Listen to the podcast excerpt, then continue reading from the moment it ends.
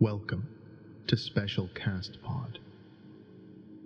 Secure, contain, protect. Starting transmission in three, two, one.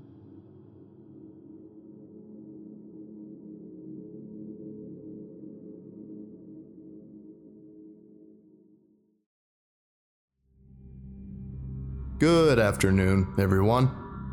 My name is Dr. Miller, and the SCP we're going to be looking at today is SCP 2700. Object Class Safe. Special Containment Procedures SCP 2700 is held at Secure Bunker. Only personnel with 4 2700 clearance are permitted to access the bunker. SCP 2700 is contained in a 10 by 5 by 10 meter concrete vault and is not to be transported or tampered with under any circumstances. Description SCP 2700 is a complex mechanical device believed to be a sophisticated directed energy weapon developed by Serbian physicist and inventor Nikola Tesla. The device was discovered in 1946 and recovered from a defunct but heavily secured research facility utilized by Tesla in, during 1934. SCP 2700 consists of three components the interface, SCP 2701, the accelerator, SCP 2702, and the core, SCP 2703. SCP 2701 is a steel control console featuring a QWERTY keyboard, 23 by 23 centimeter display screen, and a number of buttons, switches, and levers. SCP 2701 is connected to SCP 2702 and SCP 2703 by a network of copper wiring. The display screen features a command based operating system, with commands and responses appearing in green block text. The nature of SCP 2701's operating system is still under investigation. SCP 2702 is believed to be a linear particle accelerator held in a lead lined tungsten cylindrical chamber. The device contains all the components that would be required for a contemporary particle accelerator, though it is significantly smaller, 7.35 meters in length, than a device of this design would require. Please see document SCP 2702 for full information on the individual components of the accelerator. SCP 2703, identified as the core in Tesla's schematics, is a lead lined tungsten assembly containing an apparatus of currently unclear function. This apparatus, which is observable via a silica glass viewport, consists of a spherical frame constructed of an unidentified substance. This frame is approximately 10 centimeters in diameter and is suspended with a transparent sphere, the composition of which also remains unidentified. According to Tesla's notes, the space within this sphere is held in a perpetual vacuum state. Present within the frame is a continuous current of plasma, generated and perpetuated by unknown means. Available information suggests that particles produced in SCP 2703 would then be introduced into SCP 2702 and accelerated as expected for such a device. Energetic particles would then be propelled from the terminus of SCP 2702 toward the intended target. How the device is powered and the exact nature of the particles produced by SCP 2703 remains unclear. Attention. Clearance level 4 2700 personnel. The fact that you are able to read this text verifies your security clearance and access to the following documentation. Please continue down to document SCP 2700 DE. Personnel under level 4 may be granted emergency access to this document through Provision Omega R5. Item number SCP 2700. Object Class Keter. Special Containment Procedures. The above falsified document is to be made available for all personnel without 4 2700 clearance. SCP 2700's containment vault is located 180 meters from the surface level entrance to secure bunker. The vault itself is to be insulated against seismic activity and safeguarded by three sets of reinforced steel doors. Access to the vault is forbidden, barring semi hourly inspection, unless there is a risk of imminent containment failure and contingency procedures are necessary. All personnel entering the vault are to be equipped with batrachotoxin collars, which are to be activated for any breach of protocol. SCP 2700 is to remain under constant surveillance, and all data regarding the state of SCP 2700 Omega is to be updated semi hourly. Personnel tasked with assessing SCP 2701's operating system must adhere to a set of guidelines present in document SCP 2701. There is to be no direct interaction with SCP 2703, barring unanimous approval of the O5 Council. Breaches of this protocol warrant immediate termination. Any change in the behavior of SCP 2700 Omega must be reported immediately, as such activity could result in a YK class event. Personnel assigned to the containment of SCP 2700 are to investigate all available material related to the origin and function of SCP 2700. The primary objective in regards to the artifact's containment is to be its deactivation prior to the occurrence of a YK class event.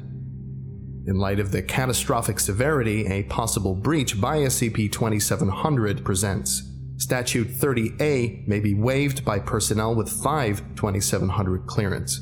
Proposals for the cross neutralization of SCP 2700 utilizing other SCP objects, including those of Keter class, may be presented to the O5 Council for evaluation. In the event of imminent containment failure, SCP 2703 is to be disposed of via the currently approved cross neutralization SCP object. Description SCP 2700 is a device originally constructed by Nikola Tesla with the purpose of producing a directed energy weapon. Investigation of the artifact while in Foundation custody, however, has proven that SCP 2700 possesses a function distinct from and significantly more dangerous than its original designs. SCP 2701 and SCP 2702 are as described in the above document. However, SCP 2703 is not. The luminescent anomaly located in the center of SCP 2703 is not plasma, as previously indicated, but a discrete energy phenomenon now designated SCP 2700 Omega. SCP 2700 Omega behaves inversely with regards to entropy. The energy state within its boundaries constantly moves from thermal equilibrium to thermal singularity from disorganized to organized. In other words, the flow of energy moves from the state of maximum entropy to minimal entropy, which is opposite to the standard for the rest of the universe. Due to this, the effective flow of time within this region is also reversed. Presently, the unidentified materials surrounding the region, the frame and transparent sphere, are immune to the effects of SCP 2700 Omega. This appears to be the only factor preventing a breach of the phenomenon. If SCP 2700 Omega were to escape the interior of SCP 2703, an inexorable chain reaction would occur, converting the rest of the universe to this inverted entropic state. The eventuality of this scenario would be a YK class entropic annihilation event, resulting in the reduction of the entire universe to an infinitely energetic singularity ostensibly an inverted Big Bang. As indicated by SCP 2701, the device is currently armed and set to activate in 2234, exactly 300 years after its initial arming. And this would inherently trigger a breach of SCP 2700 Omega. Current containment protocols must be completed prior to the set date to avert a YK class event. Addendum 2700 1. The following is an excerpt from personal log written by Tesla in 1934.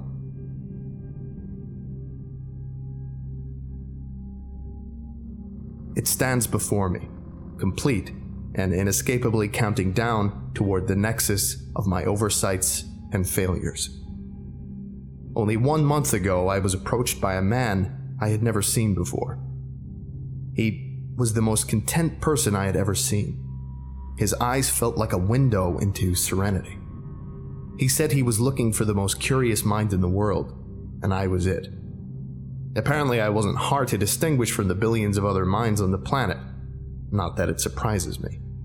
Somehow I knew immediately that he wasn't from here, and I felt self conscious about this world, my world. It felt humiliating to me. I think he knew what I was feeling. During those brief windows when I was not isolated in my work, I would glimpse these events unfolding elsewhere. I never cared for what I saw.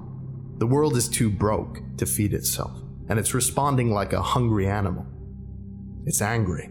War is coming. I can only hope that, in the conflict, nature will take its course, and the lingering degenerates of our species are expunged. It's because of the degenerates that war erupts.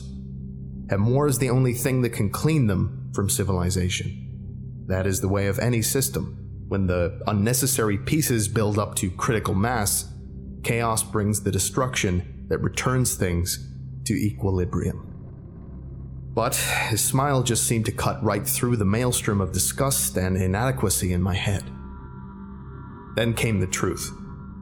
He was looking for the most ingenious minds from each of the other universes. He found my lack of astonishment to the phrase other universes surprising. I asked how many there were, and he said he did not know.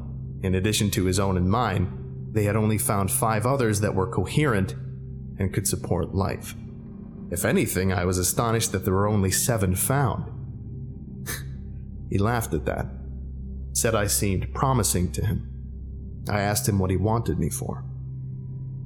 To unlock science's final secret. We prepared for departure over the next 24 hours.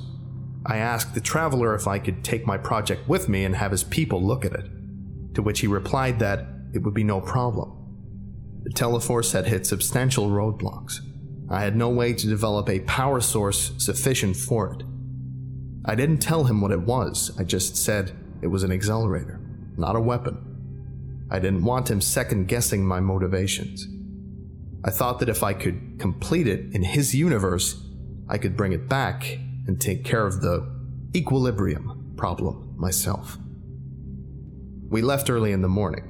I admit, while the prospect of another universe didn't shock me considerably, the premise of actually traveling there was intriguing. The traveler grabbed my arm and adjusted something attached to his wrist. It resembled a simple watch, but I couldn't get a good look at it.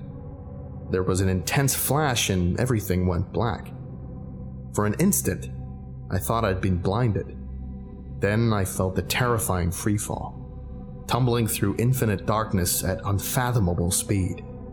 I had never been more frightened in all my life.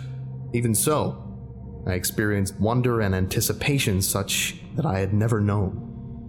Then, in an instant, it all stopped. I opened my eyes and saw words fail to do it justice.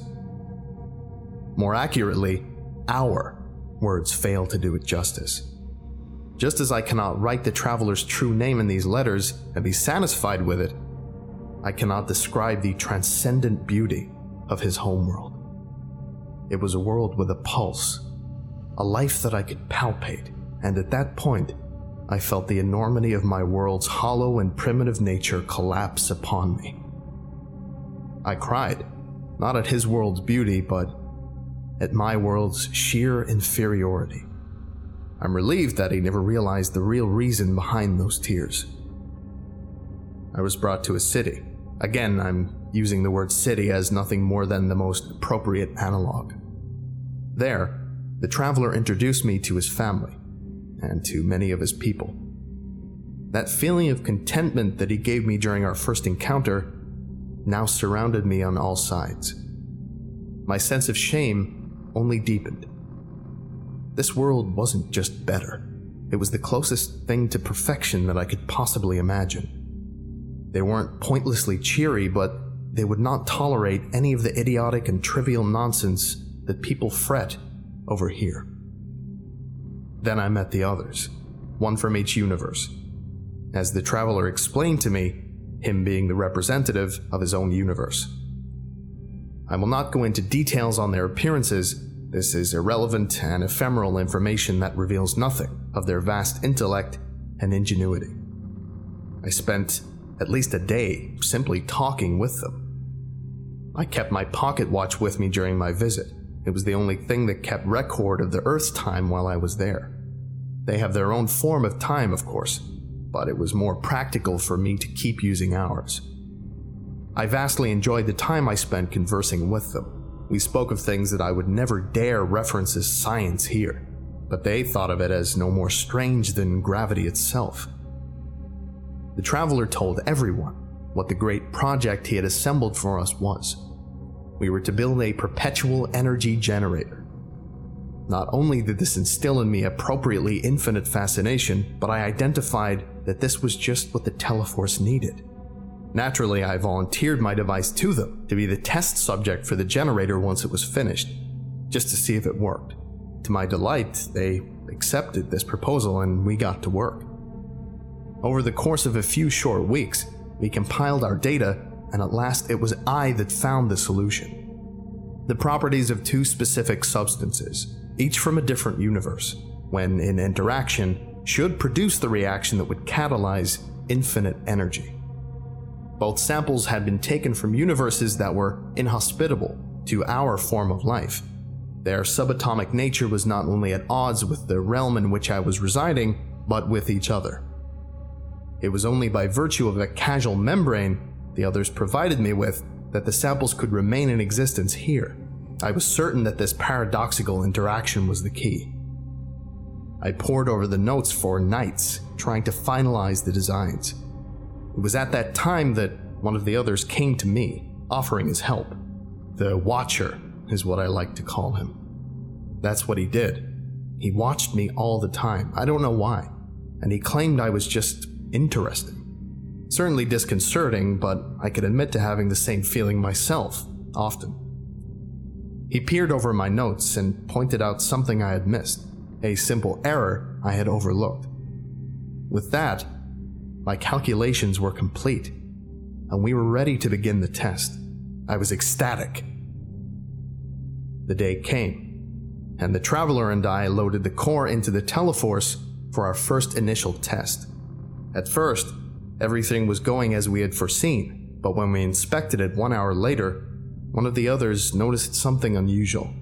The amount of energy inside the core seemed to be diminishing, which didn't make any sense at all. Then the horrific realization came. It wasn't diminishing. The energy was converging upon itself infinitely. The core was reversing the flow of entropy. None of the others failed to see the critical danger of this predicament. If we could not neutralize the reaction, it could disrupt the flow of entropy for the entire universe. It would reverse time to the birth of existence. Hastily, I accessed the console of the Teleforce and saw that someone had set it to activate in 300 years. I tried to disable it, but I could not. The system would not recognize my commands, which can only mean that someone sabotaged the console. Then it clicked in my head with absolute certainty. I spun to face the Watcher and declared him the culprit of the situation. He gave a smile that seemed to contain more malice than any one being should be capable of. He denied nothing and went further. He explained that only he knew how to deactivate the Teleforce, and that disassembling it would do nothing but spread the reaction sooner. He leered at me in that way he always had, and I cursed myself for not figuring it out sooner. Some greatest mind, I was. Then he said it. What right did I have to hold him with contempt when I too came here to complete a weapon? Clearly, those wretched eyes had found my journal, for he then begun to describe the Teleforce's function and purpose. He commended me for coming to another universe to build it rather than risk building it in my own, as it was exactly what he did. Why did he set it to 300 years? It was merely a safeguard to ensure it didn't activate while he was still there. The Watcher then disappeared back to his own universe, taking the only device capable of reaching it with him. We were left there with my great invention, now a time bomb for this universe that I had grown so fond of. Why did the Watcher want to create such a weapon in the first place? I don't know or care anymore. All I cared about was the fear and hopelessness of the traveler, his family, and his world. It was my theories that brought this upon them. It was my fault. The traveler, though, did not blame me. And I think that was the final sign that I had to do what I did. I took the Teleforce back here. I took the death of existence back to my universe, where it belonged. I have betrayed all life forms in this cosmos. I have betrayed our entire future. I am not sorry, and I am not apologizing. I could not let my legacy be the destruction of a universe I was not even worthy of. It seems I will, in the end, bring the equilibrium I desired, and it will be the end of our degenerate universe. The Teleforce is locked away safely. I spend my long hours before the pond with the birds. They are so blissfully unaware of what approaches, and that gives me just enough tranquility to tolerate my own existence. A reversal of energy, of entropy, of time. If reversing time was a simpler task, perhaps I could have stopped this from ever happening and save our universe. No, I wouldn't have. I would have made our universe one worth saving.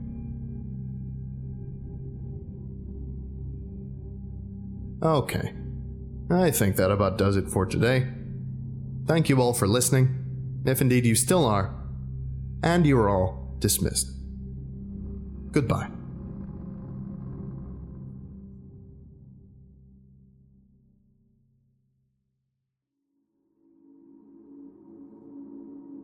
Ending transmission.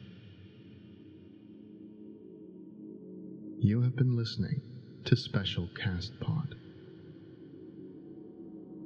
We fight in the dark so you can live in the light.